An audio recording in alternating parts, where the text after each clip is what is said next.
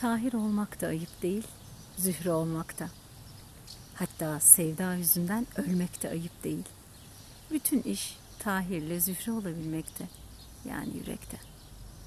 Mesela bir barikatta dövüşerek, mesela kuzey kutbunu keşfe giderken, mesela denerken damarlarında bir serumu ölmek ayıp olur mu?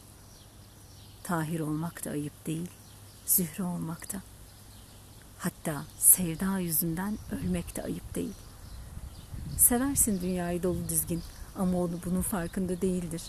Ayrılmak istemezsin dünyadan ama o senden ayrılacak. Yani sen elmayı seviyorsun diye elmanın da seni sevmesi şart mı? Yani Tahir'i Zühre sevmeseydi artık yahut hiç sevmeseydi Tahir ne kaybederdi Tahirliğinden? Tahir olmak da ayıp değil, Zühre olmak da. Hatta sevda yüzünden ölmek de ayıp değil.